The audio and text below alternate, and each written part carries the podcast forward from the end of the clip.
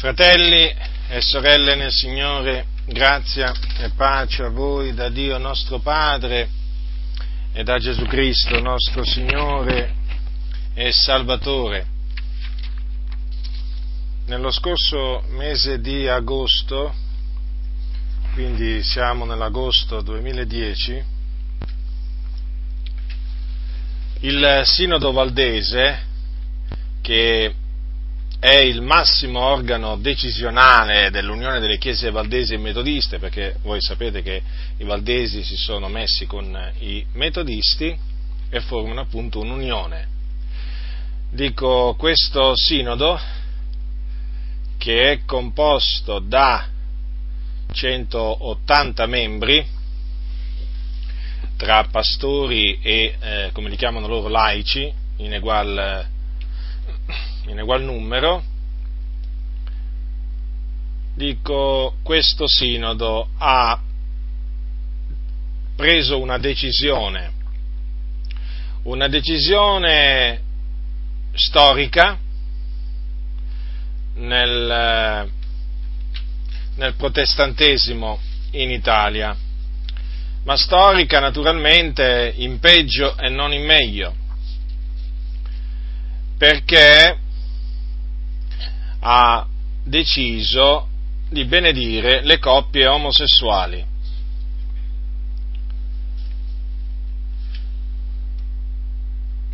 Centocinque hanno detto sì, nove hanno detto no, 29 si sono astenuti, questo naturalmente sempre per essere i più precisi possibili a riguardo di questa decisione veramente storica. E dunque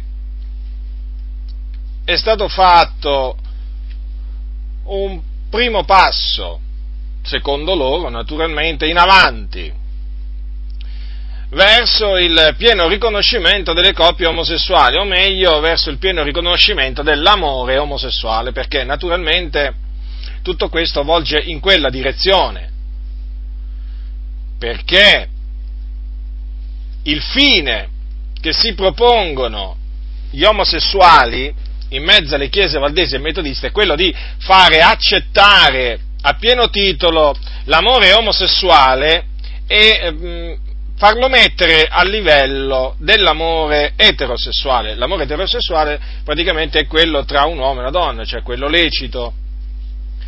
L'amore invece omosessuale, chiamiamolo così, tra virgolette, amore omosessuale, e quello invece tra persone dello stesso sesso. Ora, chiaramente, non essendoci ancora in Italia una legislazione che sancisce le unioni degli omosessuali o che riconosce i matrimoni, eh, cioè che permette agli omosessuali di sposarsi, è evidente che i valdesi non, hanno, non è che si sono potuti spingere oltre.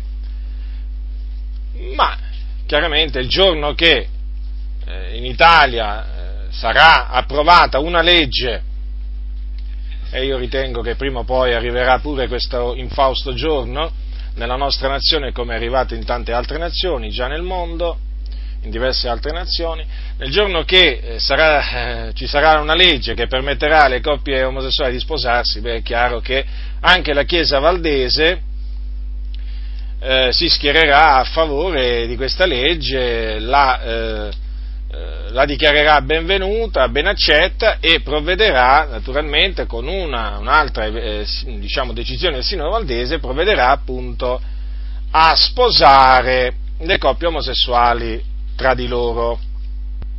Ora, in base al, al comunicato che è uscito, si legge, alcune, leggerò alcune parole per farvi capire diciamo, il, tenore, il tenore delle parole che sono state usate per, per comunicare questa decisione. A conclusione di un lungo, articolato ed approfondito dibattito, si legge in un comunicato, il Sinodo delle Chiese Metodiste e Valdesi ha approvato con un ordine del giorno la benedizione di coppie dello stesso sesso, laddove la Chiesa locale abbia raggiunto un consenso maturo e rispettoso delle diverse posizioni.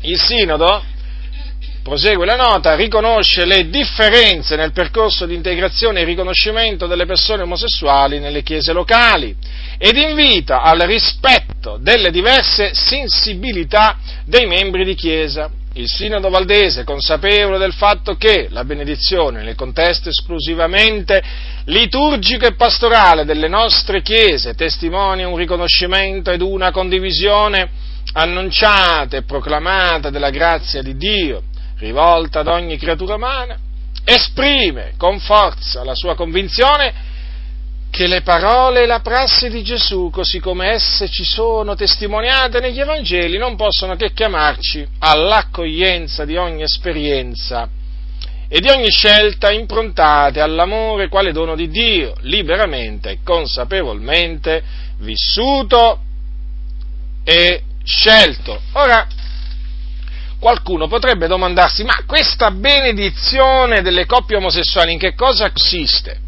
Praticamente impartire la benedizione agli omosessuali, secondo le, le, le parole della, eh, della, signora Maria Bonafede, che sarebbe mh, pastora e moderatora della, della tavola valdese, significa che la Chiesa chiede al Signore di accompagnare due persone che responsabilmente affermano di voler condividere la loro vita. Cioè, in altre parole, mediante la benedizione delle coppie omosessuali, il pastore o chi per lui chiederà a Dio di aiutare la coppia omosessuale ad andare avanti, no? come se fosse praticamente un, un, matrimonio tra un uomo e donna e quindi il pastore invoca la benedizione di Dio, l'aiuto di Dio, la grazia di Dio sopra appunto la coppia omosessuale e naturalmente, perché naturalmente hanno bisogno dell'aiuto di Dio, no? gli omosessuali per andare avanti, e beh, ci mancherebbe altro e quindi, eh, quindi chiaramente affinché l'unione si rafforzi, eh, affinché siano una testimonianza a tutto il mondo, sapete, no? Queste frasi. Allora si invoca Dio, si invoca la benedizione di Dio e naturalmente si invoca, ehm, cioè si esorta la Chiesa eh, a fare lo stesso, perché? Perché devono essere aiutati, devono essere aiutate le coppie, eh, le coppie omosessuali. Eh, naturalmente hanno bisogno, appunto, loro dicono, dell'aiuto di Dio nella loro esistenza e la loro fiducia nel Signore. Già, per questo, appunto, hanno provveduto a questa benedizione. Ora, ora questo è quello, diciamo, che significa benedire le coppie omosessuali da parte dei, dei valdesi metodisti.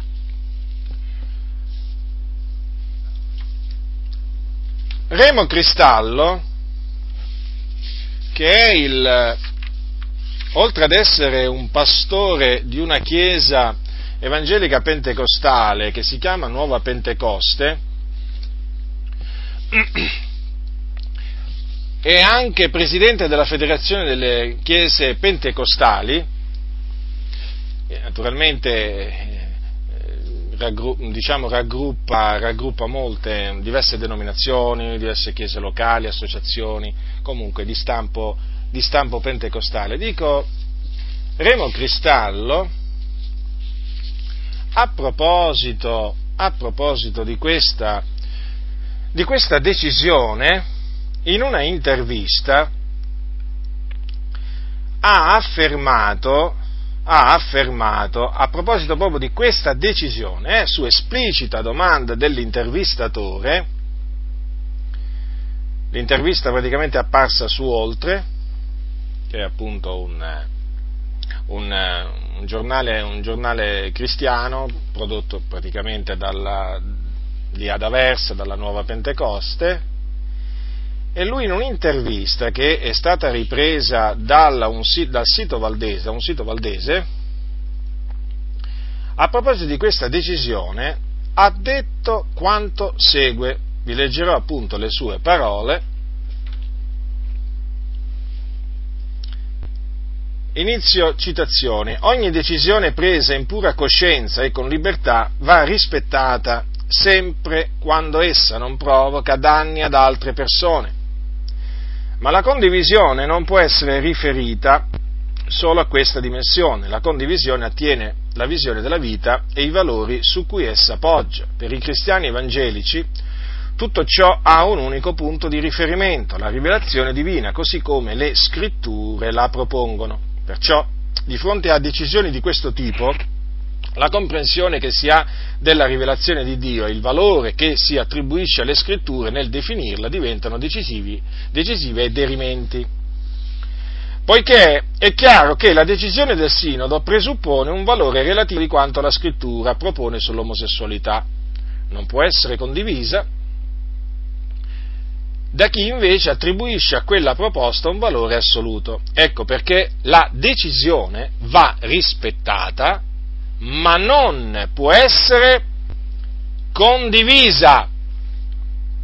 Tuttavia bisogna anche tenere presente che il Sinodo è un eccellente organo di democrazia rappresentativa dove i deputati votano secondo la loro coscienza e senza vincolo di mandato. Chissà quale sarebbe il risultato se la questione fosse decisa da un referendum tra i membri di Chiesa chiamati a esprimersi uno per uno e nel segreto di un'urna.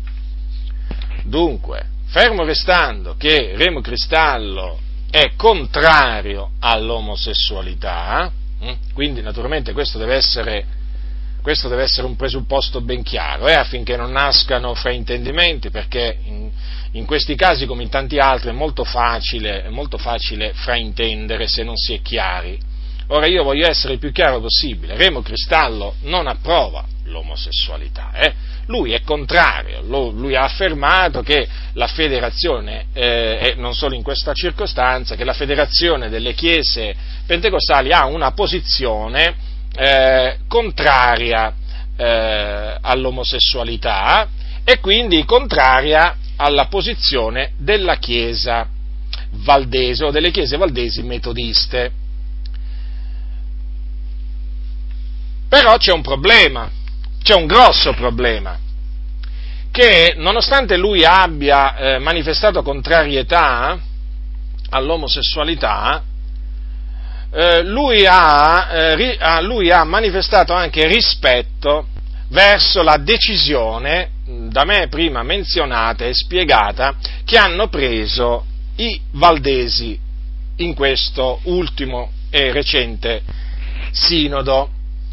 E non solo lui la rispetta, non, lui non ha solo manifestato rispetto verso questa decisione, ma lui ha anche eh, esortato eh, la fratellanza a rispettare, cioè a fare lo stesso. È vero, lui dice che questa decisione non può essere condivisa, però deve essere rispettata. E questo è il punto che desidero confutare e queste sono le parole che desidero confutare, perché vedete fratelli,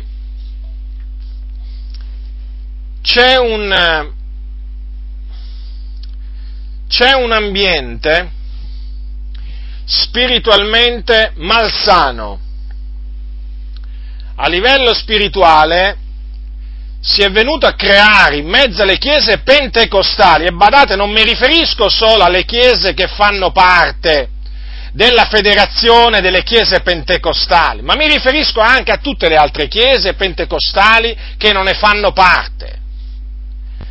C'è un ambiente spirituale malsano, non sano, malsano e in questo ambiente spirituale malsano, dove, dove regna il compromesso, e quindi, dato che ci regna il compromesso, regna anche un linguaggio ambiguo, pieno di ombre, un linguaggio che viene definito pacato, che sarà pure pacato, ma è un linguaggio perverso c'è questo linguaggio, c'è questo modo di parlare che oramai la fa da padrona. Questo è un modo di parlare diffusissimo tra i pastori pentecostali, badate bene. è un linguaggio naturalmente accomodante, è un linguaggio diplomatico, è un linguaggio che tende a non offendere l'altra parte. È un linguaggio che tende a mantenere buoni rapporti di vicinato, così sono chiamati, già. Come dire, noi cerchiamo di andare d'accordo con voi, voi cercate di andare d'accordo con noi, non ci scanniamo, anche se non condividiamo certe posizioni, però non ci scanniamo, non ci sbraniamo, non condanniamo rispettive, diciamo, decisioni, ma cerchiamo di avere buoni rapporti di vicinato. Oramai questo, tra le varie denominazioni, tra le varie associazioni, è la parola d'ordine. Cercare di stare in pace con tutti, ma attenzione, a quale prezzo? A quale prezzo? Perché c'è un prezzo. Naturalmente è un prezzo molto alto. Bisogna stare zitti. O meglio, usare un linguaggio non biblico, un linguaggio appunto che tende a non mostrare la propria netta disapprovazione verso una falsa dottrina, verso un, eh, diciamo, una posizione etica eh, antibiblica, ecco, c'è tutto questo, diciamo, linguaggio. E costoro sono maestri nel parlare in questa maniera. Sembra un linguaggio cristiano, ma non lo è, fratelli nel Signore.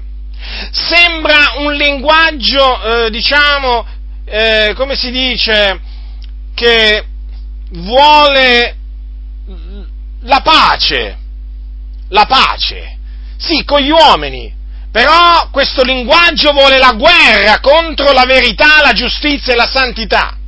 Questo linguaggio è una dichiarazione di guerra contro la santità di Dio, la giustizia di Dio e la verità di Dio. Eppure a molti piace questo linguaggio, già, perché alla fin fine è un linguaggio che ti mette al riparo in un certo senso, dagli attacchi della controparte, praticamente ti fa ben volere, certo, perché alla fin fine non si condannano determinati comportamenti che la Bibbia condanna, non si condannano determinate dottrine che la Bibbia condanna, no, si dice semplicemente noi non condividiamo o non possiamo condividere, ma non si passa a condannare ciò che non si condivide. È questo il punto ed è questo quello che rimprovero non solo a Remo Cristallo, ma a tutti quei pastori che parlano come lui, che sono tanti. Non è sufficiente dire in questi casi non condividiamo, non possiamo condividere. No, non è sufficiente. Perché bisogna altresì dire che non solo non condividiamo, ma altresì condanniamo questa decisione del Sinodo Valdese.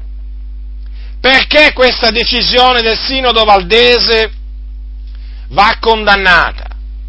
Perché la Sacra Scrittura, che è la parola di Dio, condanna l'omosessualità.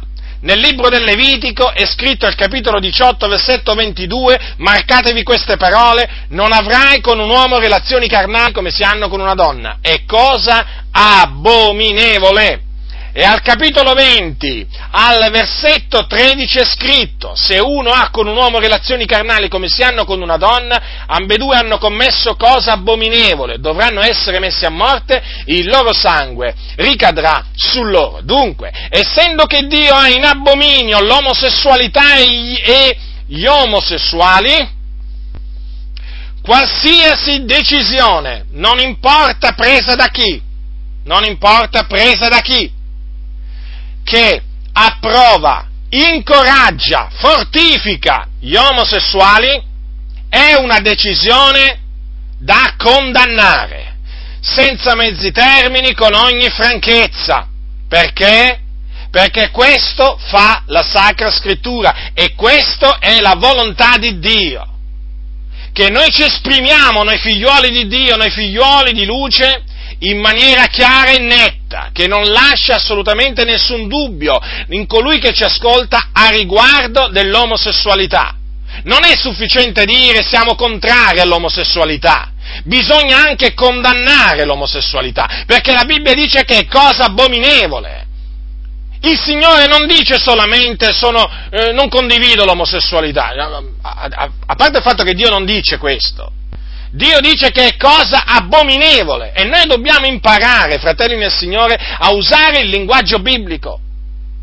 Quindi, se è cosa abominevole la relazione carnale tra due uomini o anche due donne, è evidente che agli occhi di Dio è abominevole anche benedire le coppie omosessuali o impartire una benedizione alle coppie omosessuali come se fossero marito e moglie, uomo e donna. È abominevole nel cospetto di Dio, non nel mio cospetto, nel cospetto di Dio, agli occhi di Dio. Sapete che nella scrittura c'è un'espressione, soprattutto quando, quando diciamo, si parla dei re, no? di, dei re di, eh, di Israele. Fece ciò che è giusto agli occhi di Dio, fece ciò che è male agli occhi di Dio. Ora, qui stiamo parlando di cose che sono in abominio, che sono male agli occhi di Dio. E vi ricordo che Dio è l'Iddio santo, giusto, verace, le cui vie, le cui vie sono giustizia. Ora, il Signore, mediante il suo servo Mosè, ha detto che l'omosessualità è cosa abominevole. Quindi, eh, lo ripeto, stando così le cose, la decisione del Sinodo Valdese non può che essere etichettata, definita, dichiarata in una maniera sola, abominevole o aberrante, detestabile.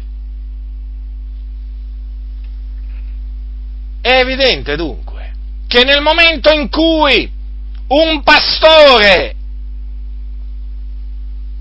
uno che si dice ministro di Dio, ministro dell'Evangelo, afferma che quella decisione è da rispettare, non può avvenire altro che un rivoltamento dell'interiora nel, diciamo, nel giusto.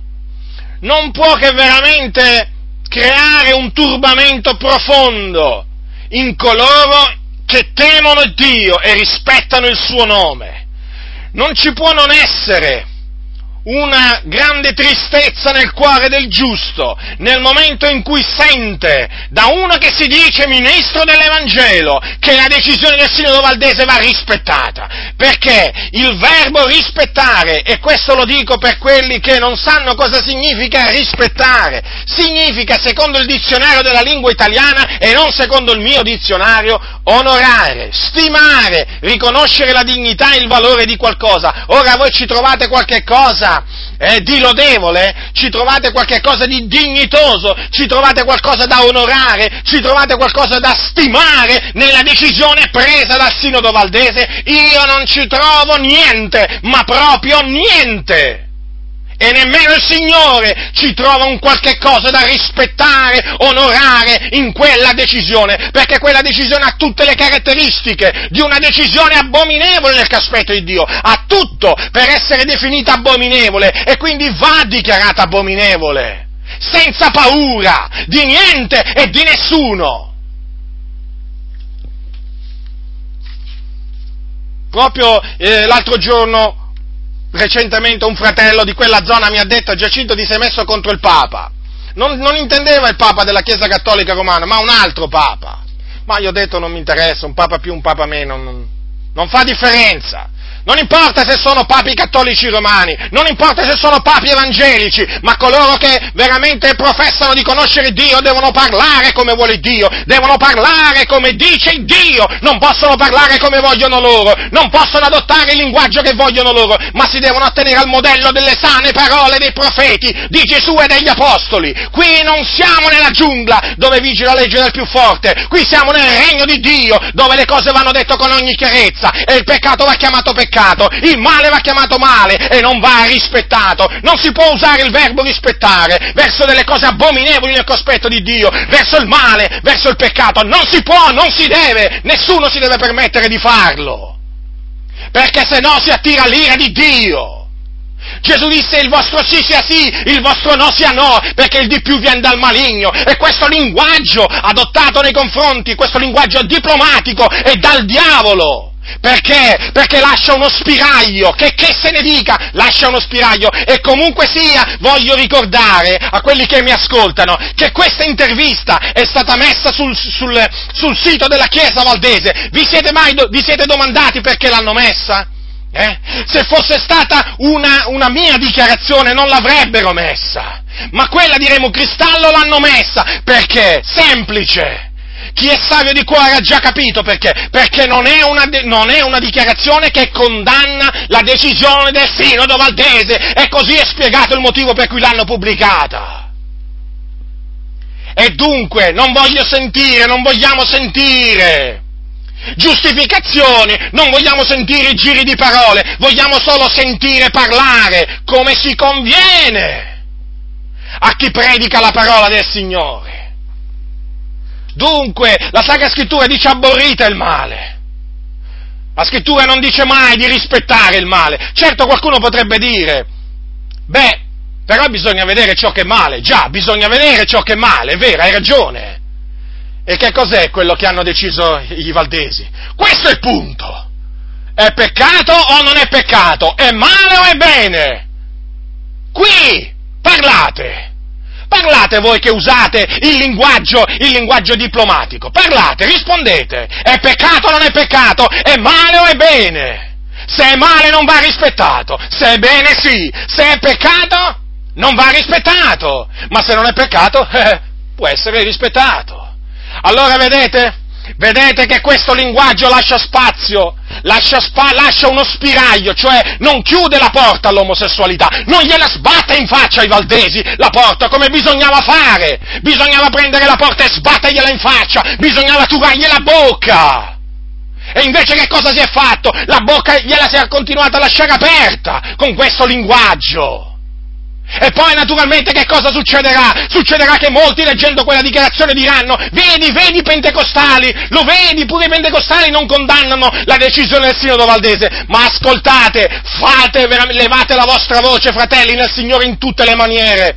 Fatelo sapere anche su internet che veramente questa è una decisione abominevole, affinché si sappia che non tutti i pentecostali parlano come Remo Cristallo affinché si sappia che ci sono ancora oggi uomini che temono il Dio, uomini e donne che temono il Dio e rispettano il suo nome e tremano dinanzi alla sua parola e che non hanno paura né dei valdesi né dei metodisti né dei cattolici né di, di nessun altro, ma temono solo il Dio, perché questa, questa, questa, questo modo di parlare è frutto della paura, è conseguenza della paura. Della, quale paura? La paura che i valdesi lasciano la federazione delle chiese evangeliche pentecostali che lasciano il dialogo, che rompono il dialogo, già, perché, diciamo per quelli che non sanno le cose, la federazione delle chiese, delle chiese pentecostali mm, è in dialogo, cioè ha instaurato un dialogo con i valdesi ormai da, da alcuni anni. Ed è evidente che man, per mantenere questo dialogo bisogna usare un determinato linguaggio. Un linguaggio che non li costringa a lasciare perdere tutto. Poi naturalmente, ma d'altronde, d'altronde alla, facoltà, alla facoltà pentecostale di Aversa, eh, ci, sono pastori, ci sono dei pastori valdesi che insegnano. Che vergogna! Che vergogna! Oramai purtroppo, fratelli del Signore, vi metto in guardia, vi metto in guardia soprattutto tra le chiese pentecostali, diciamo di una certa area, state molto attenti perché stanno entrando i valdesi e quando arrivano i valdesi, fratelli del Signore, arriva il relativismo dottrinale, arriva il relativismo morale, che significa, diciamo in altre parole, significa che praticamente ognuno è libero di credere quello che vuole a livello di morale. L'omosessualità per te è peccato, per te è peccato, per me non lo è. Quindi cerchiamo di andare d'accordo. Questo significa. E naturalmente, E cosa significa? Cosa significa poi nella pratica? Che poi cercano di andare avanti lo stesso nonostante riconoscano le divergenze, profonde divergenze in materia di morale, di dottrina, sempre questo linguaggio nauseabondo. E basta, l'abbiamo capito, no? Che volete piacere agli uomini anziché a Dio, l'abbiamo capito che con chi servite.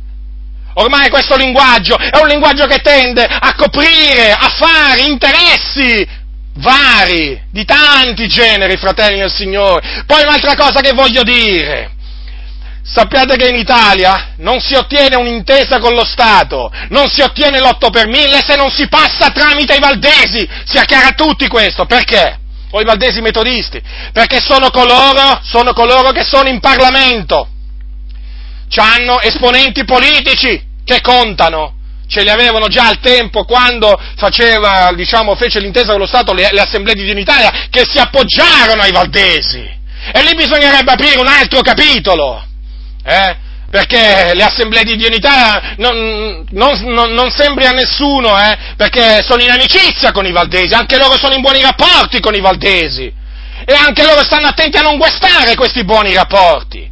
Ma qui stiamo parlando naturalmente della Federazione delle Chiese Pentecostali. Ora, quello che voglio dirvi è questo. A livello politico, diciamo, i valdesi hanno veramente persone che contano, persone che contano. E quindi chi vuole ottenere un'intesa, chi vuole ottenere poi l'8 per 1000, perché poi tramite l'intesa si accede all'8 per 1000 e 8 per 1000 significa milioni di euro, eh, fratelli nel Signore, significa, come dicono nel mondo, una barca di soldi bisogna rivolgersi, bisogna andare a bussare a quale porta? A quale porta? A quella dei valdesi, della tavola valdese. Eh, lo so, queste cose qui, queste cose qui danno fastidio. Poi mi verranno a dire, ah, ma tu, le tue sono congetture, le mie non sono congetture, perché le cose le conosco. Le conosco le trame, le vostre trame, sotto sotto. Come vi muovete per ottenere privilegi di tutti i generi. Soprattutto finanziari, economici tributari. Bisogna, bisogna allacciarsi ai valdesi e quindi non ti puoi distaccare dai valdesi, altrimenti, altrimenti, l'avete capito che cosa succede? E dunque è evidente che non bisogna dispiacere alla tavola valdese, non bisogna dispiacere a Paolo Ricca, il grande teologo, tra virgolette, della Chiesa valdese, eh? Che una volta mio fratello gli disse al telefono, sull'omosessualità, mio fratello gli diceva guarda che peccato, gli diceva, questo fu molti anni fa, guarda che peccato l'omosessualità, guarda che è un abominio l'omosessualità nel corpo di Dio. E Paolo Ricca gli disse, anch'io una volta la pensavo come te. Ecco, Ecco come gli ha risposto il grande teologo Paolo Ricca, mio fratello, personalmente. E quando gli citava i passi della Bibbia, mio fratello Paolo Ricca gli ha detto io li conosco, li conosco con quell'area di superiorità, di superiorità che hanno tutti questi cosiddetti teologi, che si sono presi la parola di Dio e se la sono gettata dietro le spalle, che si dovrebbero vergognare solo a menzionare il nome di Dio, solo a menzionare la parola di Dio si dovrebbero vergognare perché veramente tramite di loro hanno introdotto nella Chiesa dell'Iddio vivente abominazioni dopo abominazioni e queste cose vanno riprovate. Se i profeti fossero in vita, se Isaia fosse in vita, se Geremia fosse in vita, se Ezechiele fosse in vita e gli altri profeti fossero in vita, riprenderebbero i valdesi come faccio io, se non più duramente. Se Gesù fosse in vita, eh, si farebbe sentire, se fosse sulla terra voglio dire si farebbe sentire, se l'Apostolo Paolo fosse in vita tra di noi, si farebbe sentire, chi non si fa sentire sono i codardi, sono i paurosi, quelli che hanno paura di farsi nemici gli uomini, quelli che hanno paura degli uomini. Ecco, chi non si fa sentire. E perché non bisogna farsi sentire? Loro si fanno sentire per, loro, per, dire le loro nefandezze e noi cosa dovremmo fare? Dovremmo stare in silenzio. Per quale recondito motivo? Spiegatemelo. Voi avete diritto di parola, noi nemmeno quello abbiamo. Basta! Dovete smettere di parlare in questa maniera disgustosa! Dovete smettere di parlare in questa maniera ambigua, che getta confusione nella mente delle persone, che lascia uno spiraglio all'omosessualità. Recentemente stavo parlando con, una, con, una, con alcuni credenti che frequentano una chiesa delle AD, le assemblee di Dio, non quelle in Italia, eh? affinché nessuno mi capisca una cosa per un'altra. Praticamente quel gruppo di chiese che si è, diciamo, scisso dalle assemblee di, di Dio in Italia alcuni anni fa. E praticamente il pastore cosa gli ha detto? cosa gli ha detto a uno di questi credenti? Eh, gli ha detto, sai, se viene, perché questa persona gli diceva no, al pastore, ma lo sai che le Ande si sono messi con i valdesi, ma lo sai che i valdesi sono a favore delle coppie omosessuali? Lo sai? Sì, sì, gli diceva il pastore. E praticamente voleva, voleva sapere, voleva sapere allora praticamente come agivano. E beh, gli ha detto così. Papale papale gli ha detto, beh, viene, quando viene un pastore valdese da noi a predicare, perché si scambiano i pulpiti, no? Beh, noi lo lasciamo predicare, però fa, eh, se comincia a parlare a favore dell'omosessualità gli diciamo di andarsene via. Capite? E beh, diciamo, alla fin fine, sono benvenuti comunque sia i pastori valdesi, basta. Basta che non parlano a favore dell'omosessualità. Poi possono pure essere omosessuali alcuni pastori valdesi, d'altronde ci sono pastori valdesi omosessuali, lo, lo dichiarano, eh? Anche pastore valdesi omosessuale. Basta che non cominciano a parlare in favore dell'omosessualità. Come dire, ma sì, ma anche se sono omosessuali, ma che ci fa? Basta che come dire, basta che non parlano a favore dell'omosessualità, perché allora in quel caso gli diremmo, ah sì, ecco, quindi sono ben accetti pure i pastori omosessuali adesso dietro al pulpito, basta che non parlano a favore dell'omosessualità. Avete capito come funzionano le cose? Certo, perché noi abbiamo la nostra posizione e loro hanno la loro. Ci dobbiamo rispettare, però da noi da noi non devono parlare a favore dell'omosessualità, come dire invece da loro, invece nei loro locali, alle loro assemblee possono parlare a favore dell'omosessualità. Capite che cosa si sta creando in mezzo delle chiese pentecostali? Una cosa che era inimmaginabile fino, a, fino ad alcuni decenni fa questo linguaggio accomodante, ma era, era, inimmaginabile nei pionieri del movimento pentecostale affinché cioè, sia chiaro a coloro che non hanno diciamo, molta conoscenza della storia del movimento pentecostale. Fratelli, ma sappiate che questo linguaggio era considerato abominevole. Abominevole, se un pastore pentecostale si fosse permesso di dire una cosa del genere, lo prendevano, lo espellevano, lo mandavano via. E c'era severità non si lasciavano passare que- queste cose. In cavalleria, come si suol dire, ma quale? Non esisteva un tale atteggiamento, si, si mandavano via, si allontanavano. E si cominciava a scrivere alla fratellanza, guardate che quel pastore è sviato, guardate che quel pastore ha espresso una posizione ambigua, è chiaro, veniva subito avvertita la fratellanza. Oggi sembra quasi che chi avverte la fratellanza da questi pastori, veramente, sembra lui il cattivo, sembra lui lo sviato, sembra lui colui che distrugge le chiese, quando coloro che distruggono le chiese invece chi sono? Coloro che hanno un linguaggio ambiguo, coloro che non denunciano il peccato come si deve. E voglio ritornare su questa decisione. È peccato decidere di benedire le coppie omosessuali. È peccato, perché il peccato è la violazione della legge. E nel decidere di benedire le coppie omosessuali, i valdesi hanno trasgredito la legge di Dio. Perché? Perché la legge di Dio definisce maledetti costoro. Come? Guardate che nella Sacra Scrittura, nella Sacra Scrittura si parla pure delle maledizioni. A voi cosa pensate? Che la Sacra Scrittura parla solo delle benedizioni? Nel libro, per esempio, del Deuteronomio eh, c'è un elenco di maledizioni e ve ne vorrei leggere solo qualcuna.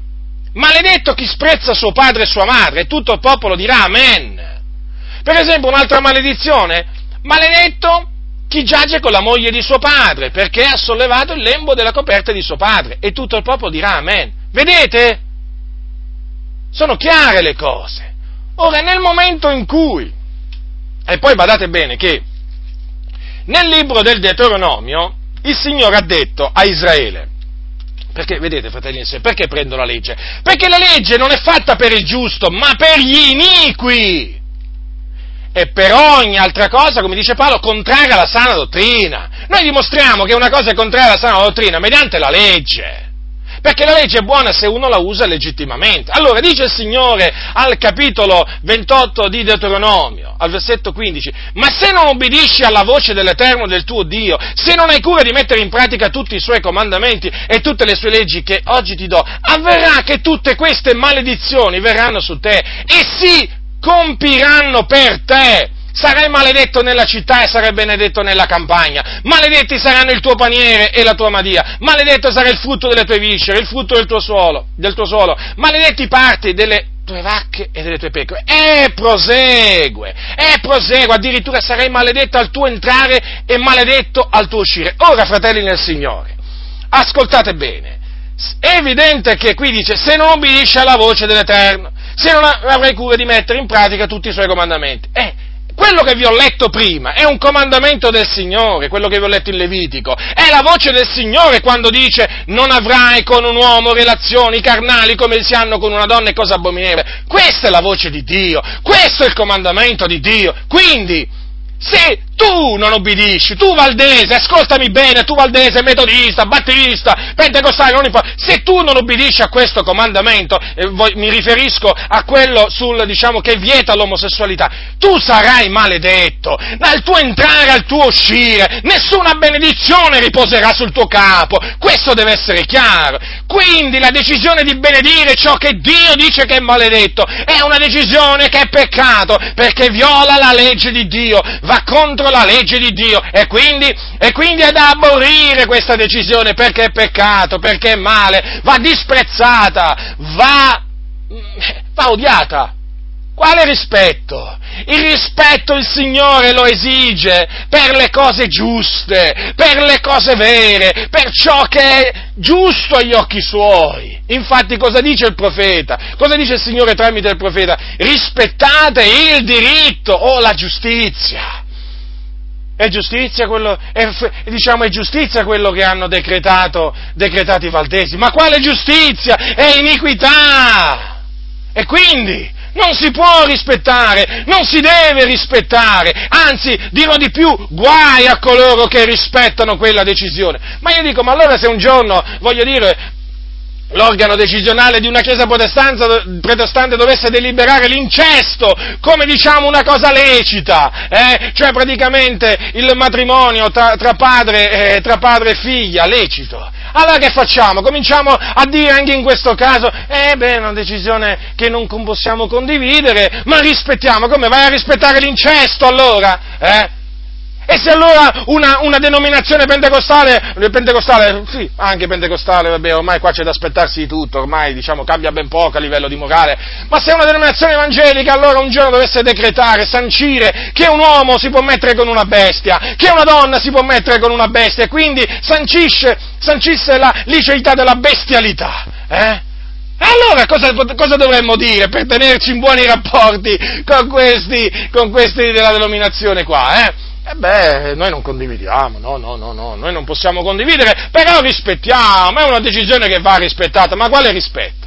Ma quale rispetto? Questi sono tutti esempi che vi faccio per farvi capire che una decisione del genere non si può rispettare. Si può rispettare una convinzione, eh? una convinzione riguarda un cibo, riguarda un giorno, una bevanda, quello si può rispettare senza condividerlo, no? perché, perché, la scrittura, la scrittura è, ta, è, è, chiara a tale riguardo. Noi dobbiamo accogliere il fratello debole, ma non per discutere non per discutere opinioni. È chiaro che il fratello debole ha una convinzione diversa dalla nostra. Per esempio, noi mangiamo di tutto e il fratello debole mangia solo legumi. Allora che facciamo in questo caso? Lo disprezziamo, lo giudichiamo? No, assolutamente. Lo accogliamo, eh, lo accogliamo e, non, e non, giudichiamo la, diciamo, eh, la convinzione del fratello, la rispettiamo anche se non la condividiamo, però la rispettiamo, perché quello che fa il fratello lo fa per il Signore, rende grazie al Signore per questo, cioè quello che fa un fratello debole nella fede astenendosi per esempio dalla carne eh, e mangiando solo legumi, lo fa per il Signore, per la gloria del Signore, per onorare il Signore e quindi va accolto, va rispettato, non va giudicato. E quindi in questo caso noi mangiamo di tutto, lui non mangia di tutto, noi lo rispe- rispettiamo la sua convenzione anche se non la condividiamo ma questo è lecito e questo si deve fare per carità fraterna. E così anche nel campo dei giorni, per esempio un fratello stima un giorno più di tutti gli altri, lo fa per il Signore, e noi stimiamo tutti i giorni uguali, sia ciascuno pienamente convinto nella propria mente, noi rispettiamo la convinzione altrui, anche se non la condividiamo, però ci accogliamo gli uni gli altri. Non cerchiamo la disputa, non cerchiamo la lite, ma ci mancherebbe altro su queste questioni. Eh, ci deve essere amore, e l'amore sopporta, sopporta ogni cosa. Ma qui siamo nel campo eh, delle vivande, delle bevande, dei giorni, qui non siamo nel campo della morale, poi addirittura della morale sessuale. Questi valdesi spuntano con la benedizione delle coppie omosessuali, e noi che facciamo? Ci mettiamo a dire che rispettiamo la loro convinzione, anche se non la condividiamo, ma guai a noi se lo facessimo. Ma guai a noi se lo facessimo, noi dobbiamo detestare la loro convinzione, anzi dobbiamo non solo riprovare la loro decisione, ma anche esortarli a ravvedersi, a convertirsi, perché la maggior parte dei valdesi, dico la maggior parte dei valdesi perché anche qui vorrei aprire una piccola parentesi, non è che proprio tutti i valdesi hanno queste idee sull'omosessualità, eh?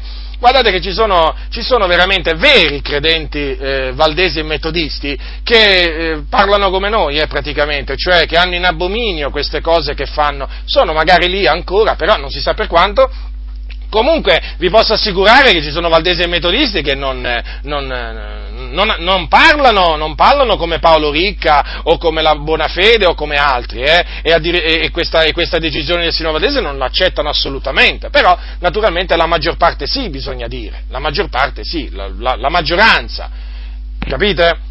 Voglio dire, ma allora qui eh, che cosa facciamo? Come ci dobbiamo comportare? Ci dobbiamo comportare con i valdesi e naturalmente non solo con i valdesi, ma anche con i luterani, con tutti quelli che praticamente sull'omosessualità oramai si sono schierati a favore dell'omosessualità a prescindere che ci abbiano la benedizione delle coppie omosessuali o meno, no? e con tutti costoro che, con tutti questi cosiddetti evangelici che oramai accettano l'omosessualità, eh, li dobbiamo esortare a ravvedersi, a convertirsi dalle loro vie malvagie, ma questo lo si può fare solamente nel momento in cui si riprova l'omosessualità in toto, in maniera assoluta.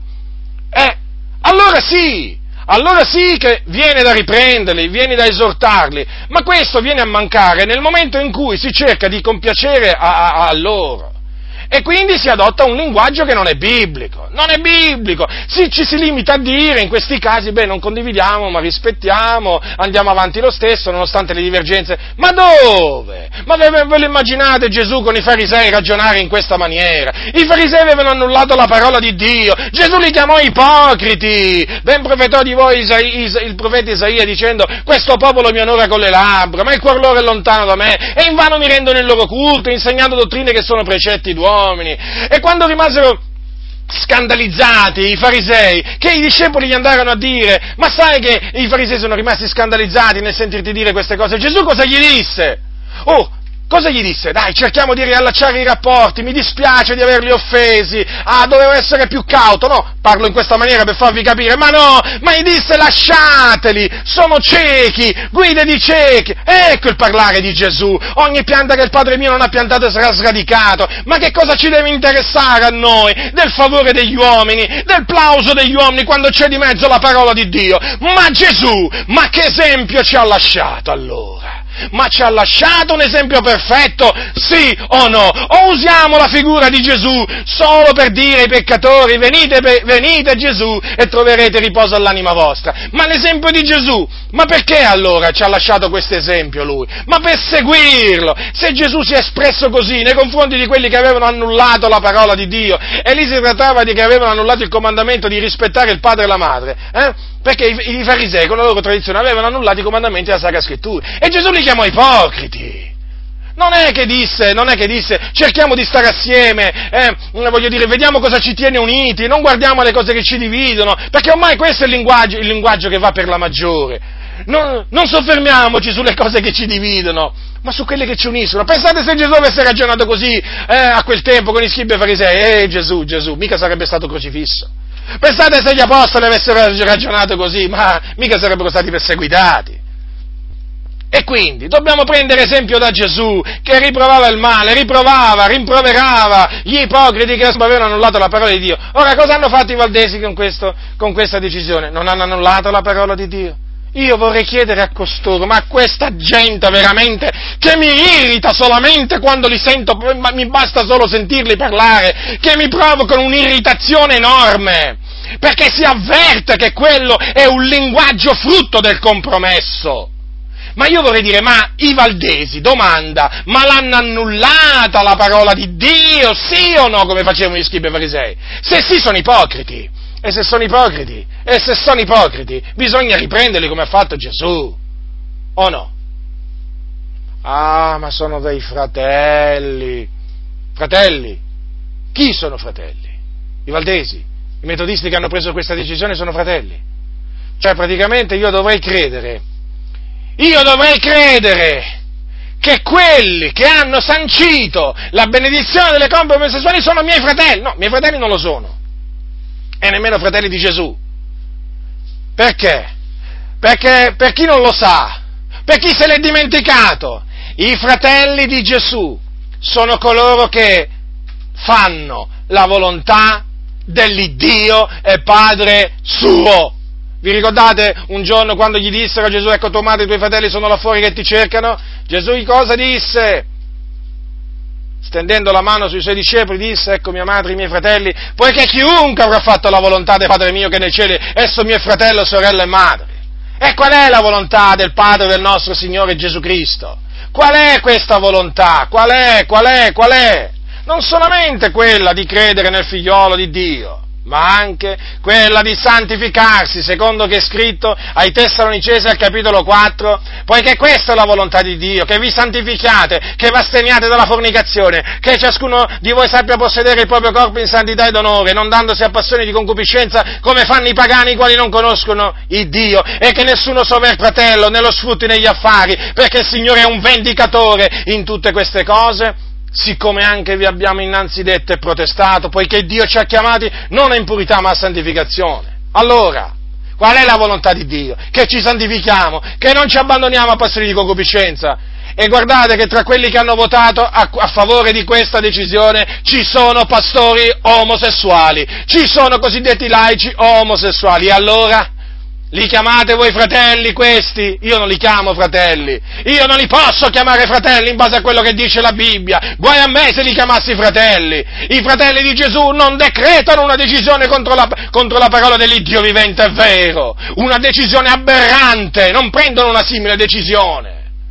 E allora cosa sono? Sono empi che volgono la grazia di Dio in dissolutezza e che intrusi nelle chiese evangeliche e che stanno portando uno scompiglio enorme nella morale e nella dottrina. E questi vanno cacciati via dalle chiese. Nessun dialogo si può, si può tenere con questa gente perché sono empi. Empi che prendono la parola di Dio e la torcono a loro perdizione. Che il peccato cominciano a chiamarlo cosa lecita. Che chiamano il male bene. Ecco, questi sono gli empi. Ma io dico, ma quella Bibbia parla, ma riflettete a quello che leggete, que- voglio di quando leggete la Bibbia, ma riflettete a quello che leggete. Guardate che tutti, cioè voglio dire, tutti coloro di cui parla la Bibbia esistono eh, ancora oggi. Esistono, esistono i falsi dottori, esistono i falsi profeti, esistono gli empi che, vol- che volgono la grazia di Dio in dissolutezza, esistono i cattivi operai, esistono! Molti ancora non l'hanno capito, portano nomi diversi magari, hanno titoli particolari, altisonanti, ma esistono in mezzo alle chiese. Questo ancora non è entrato nella mente e nel cuore di tanti credenti e questo mi dispiace, non hanno ancora capito che la situazione è, è già descritta nella Bibbia. Si sono intrusi fra noi e di soppiatto introducono eresie di perdizione. Fratelli, queste parole sono veraci, questa gente è furba, di soppiatto dopo, introdurrà sempre cose peggiori. Perché prima, naturalmente, prima iniziano con una cosa così che sembra leggera, leggera, e poi andranno un gradino più avanti. Io ho, studiato, ho studiato la storia delle sette, vi posso assicurare che è così, è così. Prima introducono un'affermazione che è un po' ambigua, poi, col passare del tempo, da quell'affermazione poi scaturirà il marcio del marcio. Ma non è subito, fratelli, non è subito, anche perché sono furbi. Prima cominciano a parlare in questa maniera per vedere com'è la reazione. se passa, allora si spingeranno un po' più avanti. Capite? Per quello è importante, perché d'altronde un po' di lievito fa lievitare tutta la pasta. Ecco perché una volta che si identifica il lievito bisogna prenderlo e sbarazzarsi di questo lievito. L'erbaccia velenosa bisogna subito sradicarla, buttarla via.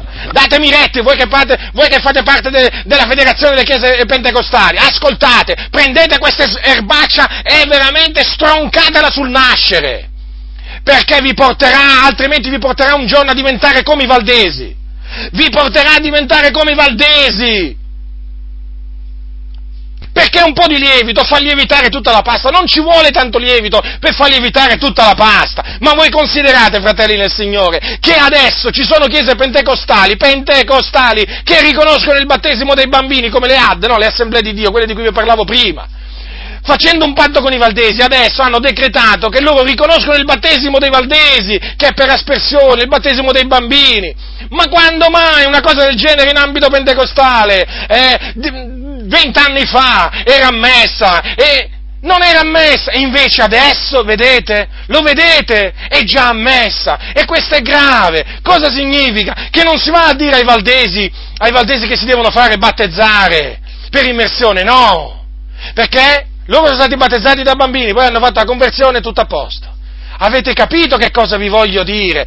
Che si inizia sempre gradualmente. Le, le, le, diciamo che le cose peggiori, le cose peggiori arrivano dopo. Capite? Arrivano dopo. La scrittura è chiara a tale riguardo. Un po' di lievito fa lievitare tutta la pasta, quindi basta poco. E guardate che questo modo di parlare, no? Ambiguo sull'omosessualità, eh? accomodante, guardate che nasconde delle grandi insidie, delle pericolosissime insidie. Per quello ho esortato a prendere posizione pubblica ai fratelli, ai pastori delle chiese.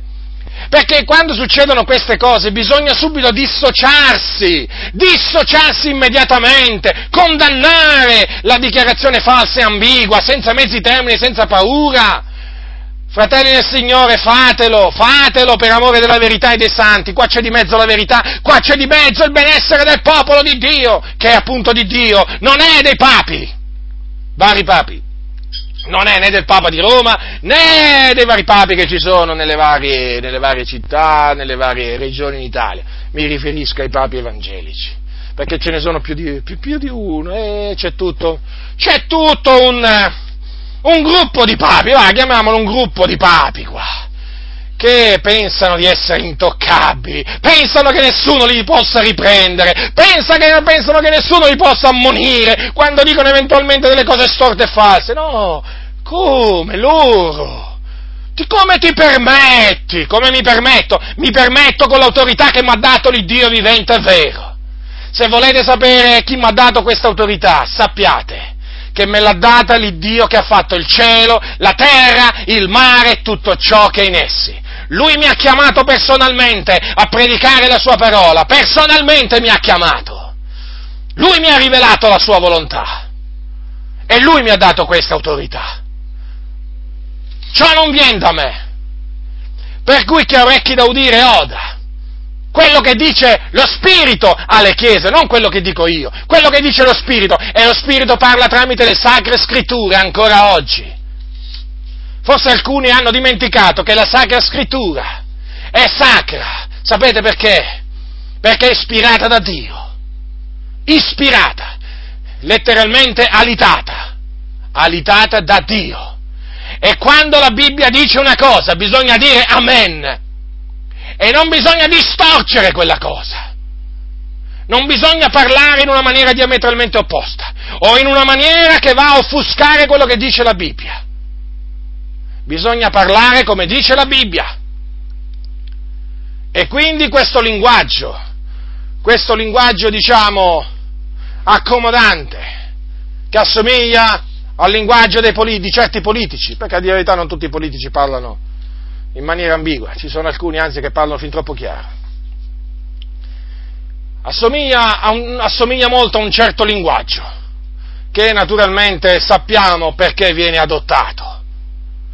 Quindi, fratelli nel Signore, comportate questa mia parola d'esortazione, perché io avverto E non è che lo avverto solo nello spirito, perché questo poi è una cosa che la, i fatti lo dimostrano.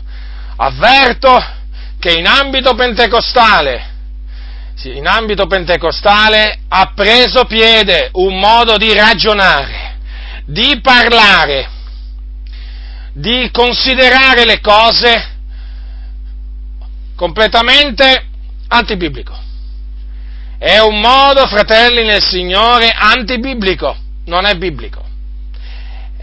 È un linguaggio, quello che viene usato, che voi lo avvertite subito che non è biblico, gli apostoli non parlavano così, i profeti neppure, Gesù neppure, che non ci si venga a dire che questo è un linguaggio aggressivo e che non è il vostro stile. Male per voi, adottatelo questo stile, perché è lo stile di Gesù, è lo stile degli apostoli, è lo stile dei profeti.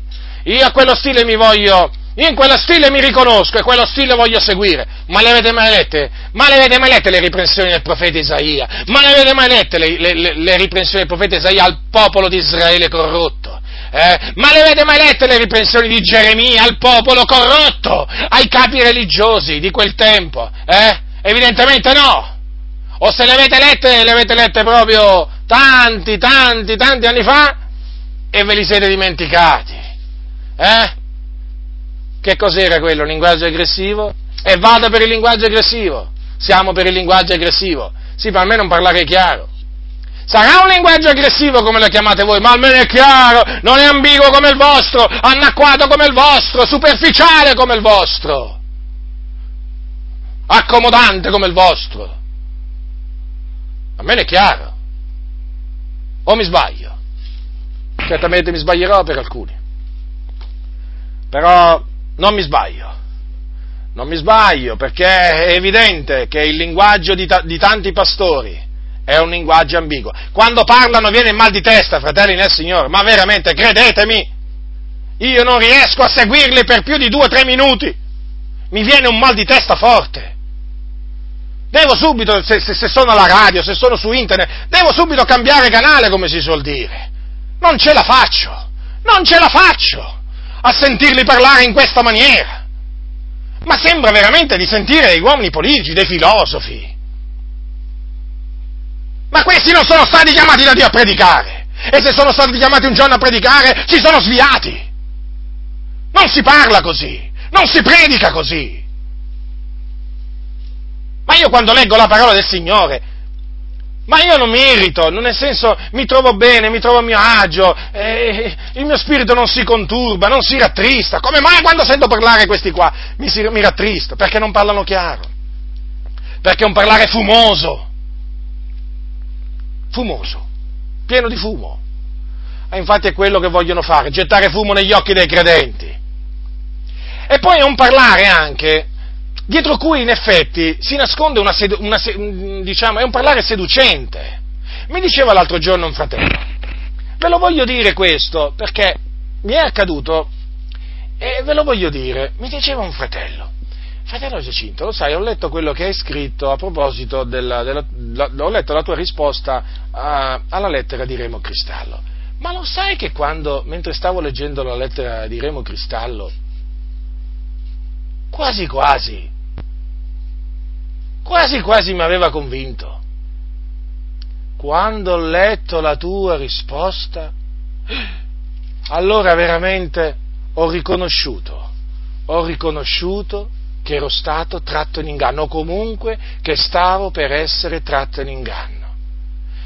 Questo mi ha colpito profondamente quello che mi ha detto questo fratello e mi ha fatto riflettere, mi ha fatto riflettere sul potere che hanno le parole seducenti, il parlare dolce, quel parlare cosiddetto pacato. Lo chiamano pacato, già perché il mio non è pacato, capite? Beh, naturalmente si devono distinguere dal mio parlare e allora devo dire il nostro è un linguaggio pacato, il tuo è aggressivo, sì, però dovreste sentirli questi nel privato poi, quando devono difendere determinate cose, altro che aggressivo, altro che aggressivo! E mi fermo qui, e mi fermo qui. Altro che aggressivo. Mi ha fatto riflettere quello che mi ha detto questo fratello, perché ho detto, vedi, vedi, il parlare lusinghevole, il parlare ambiguo, come facilmente trae in inganno un lettore che non, è, che non ha i sensi esercitati a discernere il bene dal male. Perché, vedete, qui c'è un discorso, un altro discorso da fare, eh, cioè un discorso sul discernimento. Ora, come si fa a discernere il bene dal male, perché voi sapete esiste il bene, esiste il male, la verità e la menzogna, no? ciò che è giusto e ciò che non è giusto. Ora, è evidente che eh, c'è una netta divisione no? Tra l'uno e l'altro. Ora, come si fa a discernere ciò che è bene e ciò che è male? Innanzitutto bisogna conoscere le sacre scritture. E oggi c'è un grosso problema di conoscenza delle sacre scritture. Ecco perché molti non riescono a discernere il bene dal male, perché? Perché non conoscono le sacre scritture. Questo è fondamentale, fratelli del Signore, cioè bisogna avere il proprio diletto nella Sacra Scrittura, poi naturalmente vivere una vita santa, una vita in comunione col Signore, una vita veramente consacrata a Dio. E in questa maniera i sensi, i propri sensi, vengono esercitati a discernere il bene dal male. È proprio così, è un esercizio, sapete? Cioè, avere i sensi esercitati eh, a discernere il bene dal male è un qualche cosa, naturalmente, che si acquisisce no? Mm, sempre maggiormente eh, col, passare, col, passare, del tempo. Non è una cosa che si acquisisce, diciamo, eh, da, un giorno, da un giorno all'altro. È qualche cosa, naturalmente, che richiede un esercizio. Un esercizio. Eh, ma tutto naturalmente è fondato sulla conoscenza della volontà di Dio. Parte tutto naturalmente eh, dalla conoscenza della volontà di Dio. La volontà di Dio è rivelata nella Sacra Scrittura. Se tu non conosci le Scritture, non conosci la volontà di Dio. Se tu non conosci le Scritture, eh, non puoi conoscere la differenza tra il bene e il male. È evidente questo. Allora, quando non si hanno i sensi esercitati eh, a discernere il bene il bene, il bene dal male, succede che eh, si cade vittima appunto eh, del linguaggio lusinghevole e dolce. Eh sì, è proprio così, fratelli nel Signore, succede proprio questo, appunto perché, siccome viene, il male ti viene presentato come bene e tu non lo discerni, non sei in grado di discernere, allora tu accetti anche il male come bene. Però se tu hai eh, i sensi esercitati a discernere il bene e il male. Guardate che questa è un'espressione biblica, eh? Eh, il capitolo 5 degli ebrei, quando dice così, capitolo 5, versetto 13 e 14, chiunque usa il latte non ha esperienza della parola della giustizia, poiché è bambino, ma il cibo sodo è per uomini fatti, per quelli cioè che per via dell'uso hanno i, i, via dell'uso, hanno i sensi esercitati a discernere il bene e il male. Ora, notate bene cosa dice lo scrittore, che chi usa il latte non ha esperienza della parola della giustizia. Vedete l'esperienza? Mm. Parola, avere esperienza della parola della giustizia significa, eh, diciamo, avere conoscenza della parola della giustizia, eh, um, eh, avere messo in pratica eh, la parola, mm, la parola della giustizia, quindi la parola di Dio. Ora, chiunque usa il latte non ha questa esperienza. È bambino, è un neonato, è, è un lattante, diciamo così, e usa il latte. E chi usa il latte non ha appunto esperienza della parola giustizia e quindi non ha i sensi esercitati a discernere il bene e il male. Ma il cibo sodo è per uomini fatti. Chi sono gli uomini fatti? I credenti maturi. E chi sono i credenti maturi? Quelli che per via dell'uso, quale uso? Di che cosa? Uso della parola della giustizia. Quindi per via della messa in pratica della parola della giustizia, hanno i sensi esercitati a discernere il bene dal male. Perché appunto eh, i sensi appunto diventano sempre più sensibili hm, mettendo in pratica la parola di Dio. Perché una volta che uno conosce la parola poi la mette in pratica, perché uno, uno vuole acquisire la conoscenza della parola per metterla in pratica la parola, eh. Non è che uno vuole acquisire semplicemente conoscenza della parola fino a se stesso, cioè per un fine così, fino a se stesso, no, no, per mettere in pratica poi ciò che Dio vuole. Allora, Chi sono dunque coloro che hanno i sensi esercitati a discernere bene e male? Sono gli uomini maturi, gli uomini fatti. E costoro riescono a individuare subito la cosa storta. Naturalmente tutto questo viene dal Signore, e tutte le cose sono da Lui, qui non è che c'è qualcosa che viene da noi. Però chiaramente per poter avere i sensi esercitati il bene e il male bisogna seguire la prassi prescritta dalla Sacra Scrittura, cioè bisogna usare della parola della giustizia o avere esperienza della parola della giustizia. Ma se non si ha esperienza della parola della giustizia, eh, lo, diciamo, lo, lo, dico in un'altra maniera, se ai credenti viene continuamente predicato su Zaccheo, su Bartimeo, sulla donna samaritana, e non, non gli vengono mai spiegate tante e tante altre cose, è evidente che quello rimane un bambino, un bambino che non ha i sensi esercitati a discernere il bene e il male. È così, fratelli del Signore, io ve lo dico anche per esperienza personale. Dunque, queste parole di questo fratello mi hanno fatto molto riflettere, mi hanno fatto riflettere sull'importanza che ha l'uso della parola della giustizia o l'esperienza della parola della giustizia, che oggi pochi hanno in mezzo alle chiese.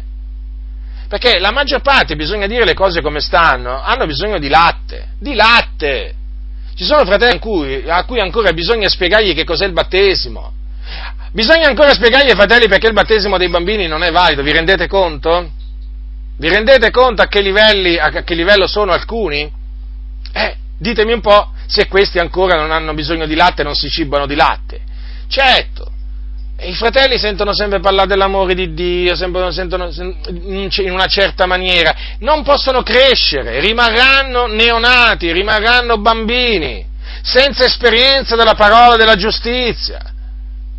È così, è così. E allora costoro sono i primi che rimangono vittime appunto di coloro che usano un linguaggio dolce e ingannevole. Sono i primi, guardate, le prime vittime sono loro.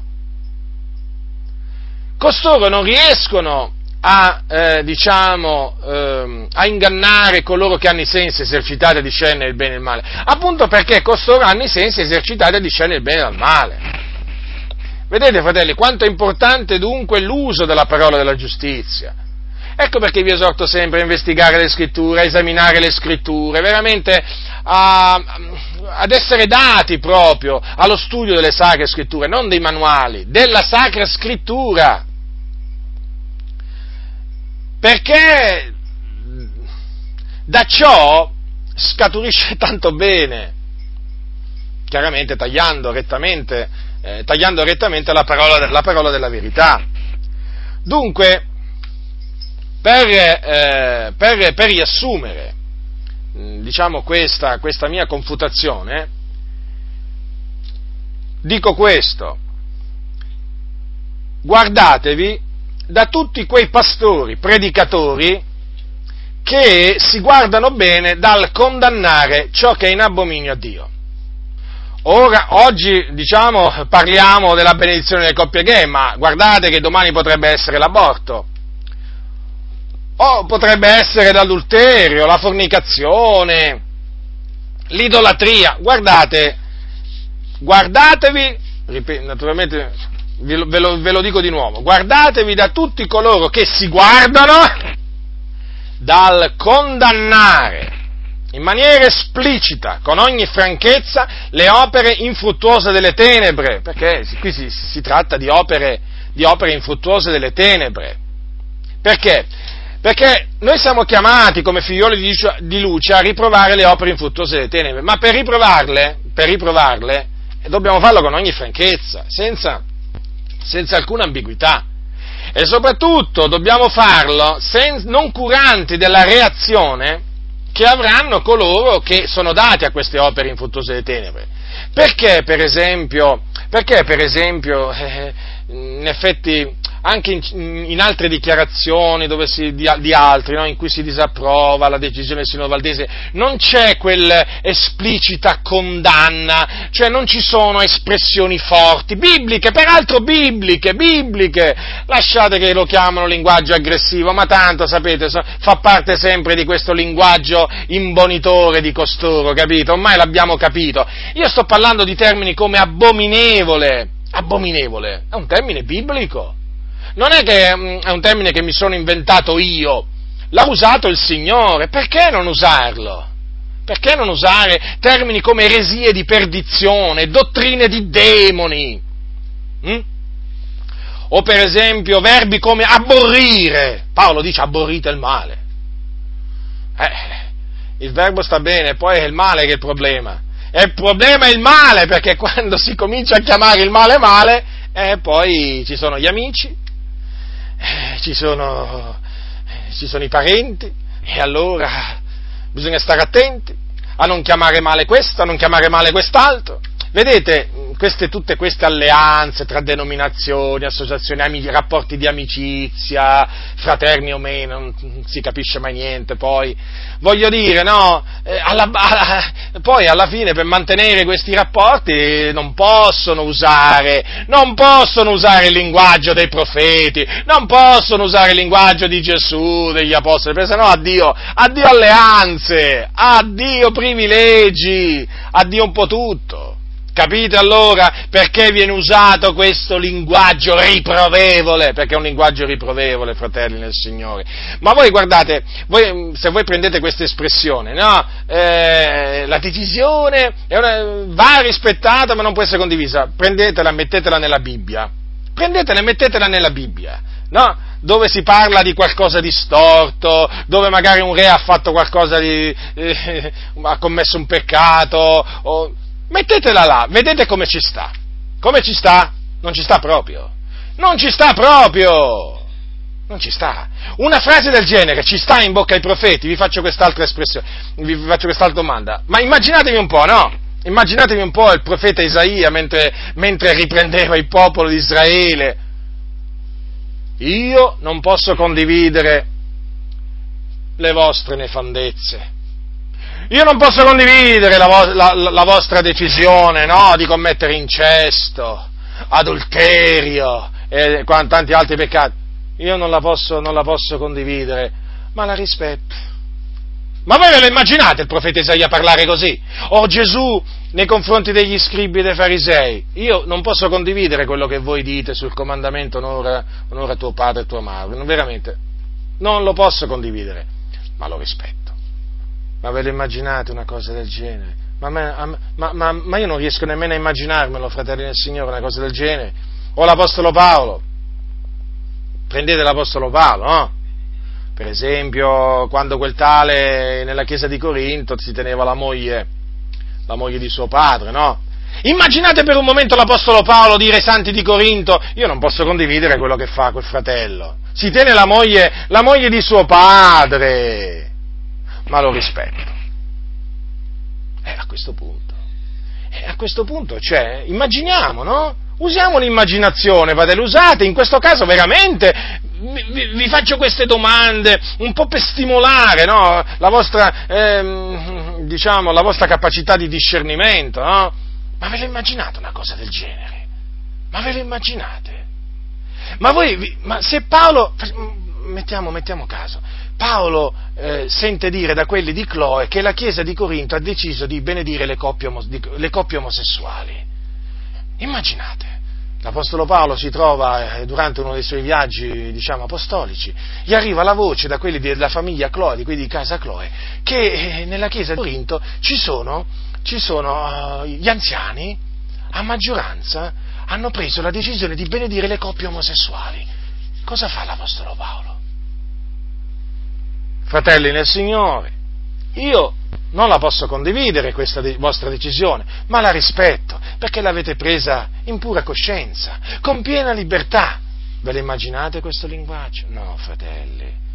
No, fratelli, ecco perché vi parlo in questa maniera, semplicemente per farvi riflettere, quello che non vogliono che facciano altri.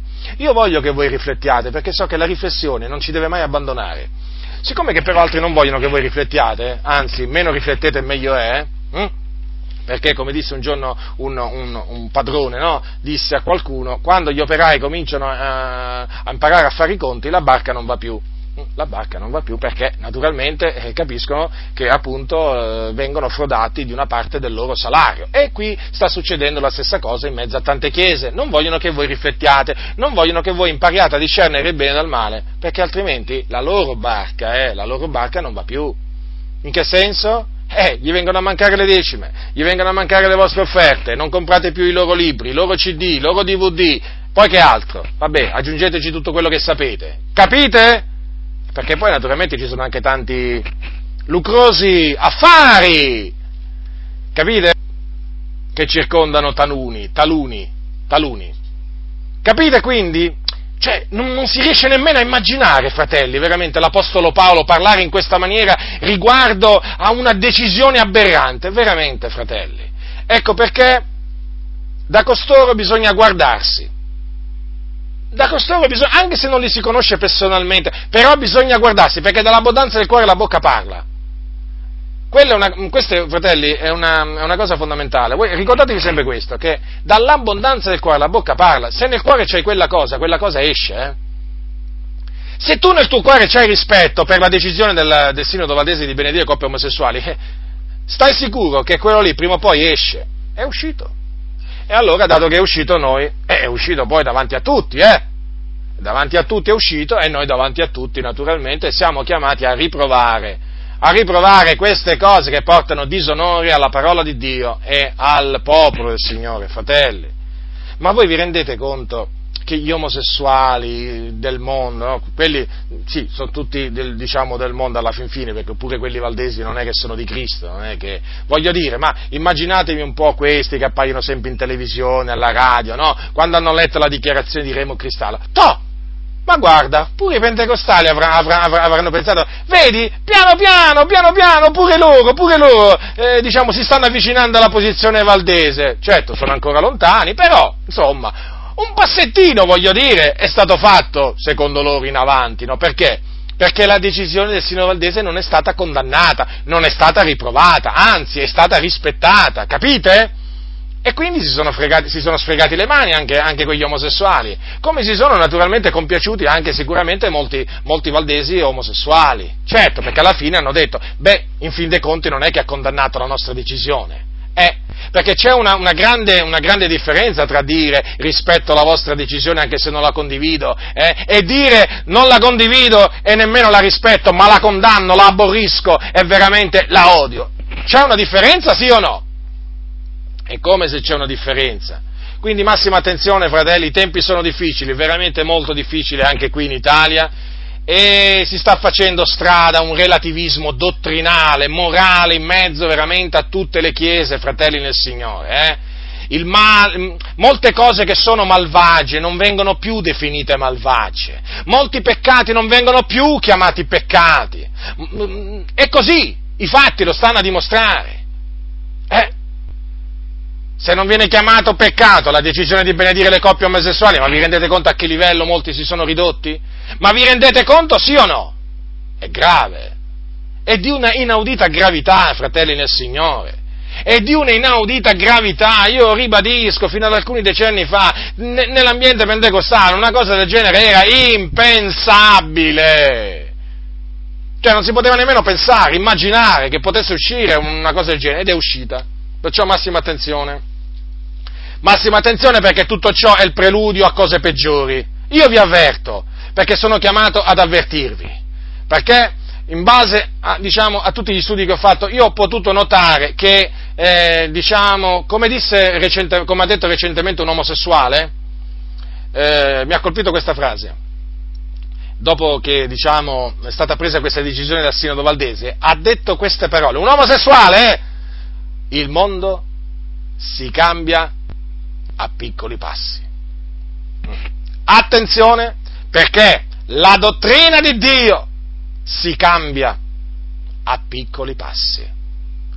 Non fanno grossi passi generalmente quelli che vogliono modificare la morale cristiana, la dottrina del Signore, non fanno grossi passi subito.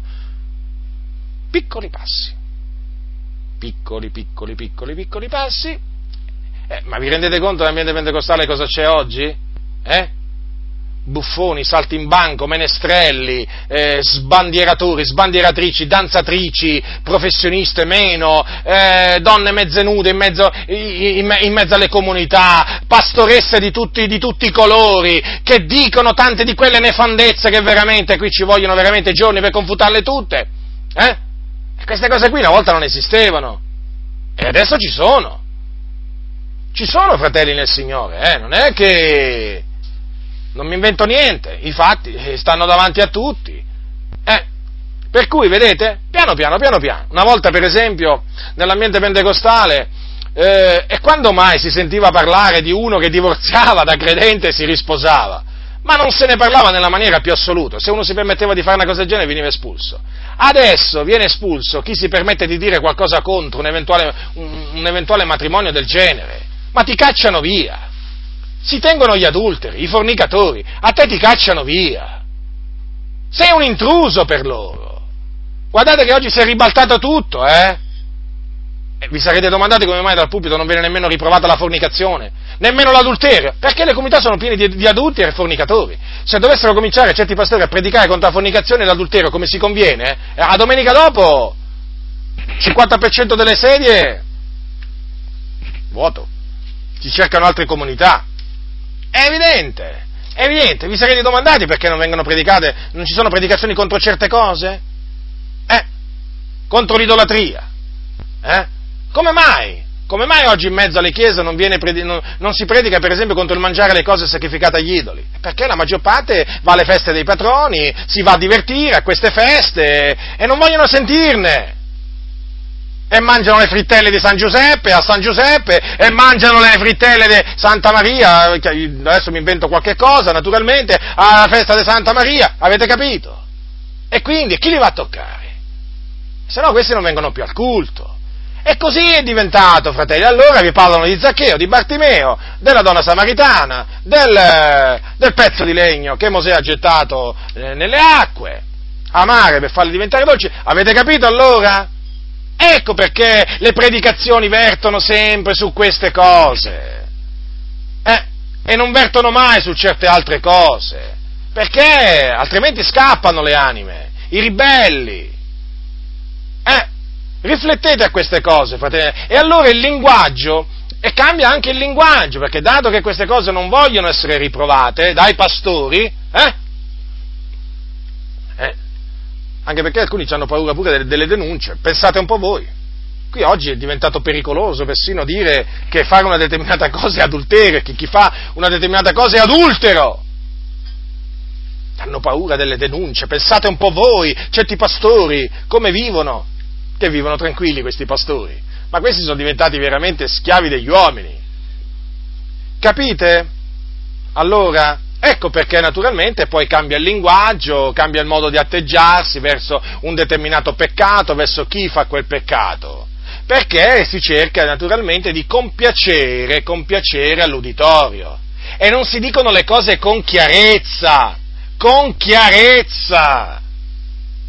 D'altronde l'esempio che vi ho preso questa sera è un esempio lampante. Ma ditemi una cosa, ma se non c'è assoluta chiarezza, su una decisione aberrante, no? Cioè, come quella che hanno preso il Sinodo. Ma mi volete dire, cioè, dove sta la chiarezza qua? Non c'è, capite quello che vi voglio dire? Anzi, proprio qui viene detto che bisogna rispettarla quella decisione. Ora, se a riguardo di una tale decisione che riguarda una cosa grave, gravissima, perché gli omosessuali non erediteranno il regno di Dio, no? gli omosessuali andranno all'inferno, non importa se si chiamano valdesi, battisti, pentecostali e cattolici, non importa, gli omosessuali vanno all'inferno. No? Ma se su un argomento su cui la Sacra Scrittura è così chiaro, ma da non lasciare il minimo dubbio, dico il minimo dubbio, cioè si deve sentir dire a un pastore che quella decisione va rispettata, ma vi rendete conto? E allora, e allora vuol dire che anche su tante altre cose sicuramente il linguaggio è uguale, è uguale, e quindi da coloro, ribadisco di nuovo, da coloro che usano questo linguaggio, guardatevi, ritiratevi, state perdendo il vostro tempo Anzi, alzatevi, parlate, levate la vostra voce chiamate le cose con il loro nome, usate gli aggettivi che usa la parola del Signore. Vi diranno che avete un linguaggio aggressivo, non importa, non importa, usatelo questo linguaggio aggressivo, per amore della verità e dei santi. La grazia del Signore nostro Gesù Cristo sia con tutti coloro che lo amano con purità incorrotta. Amen.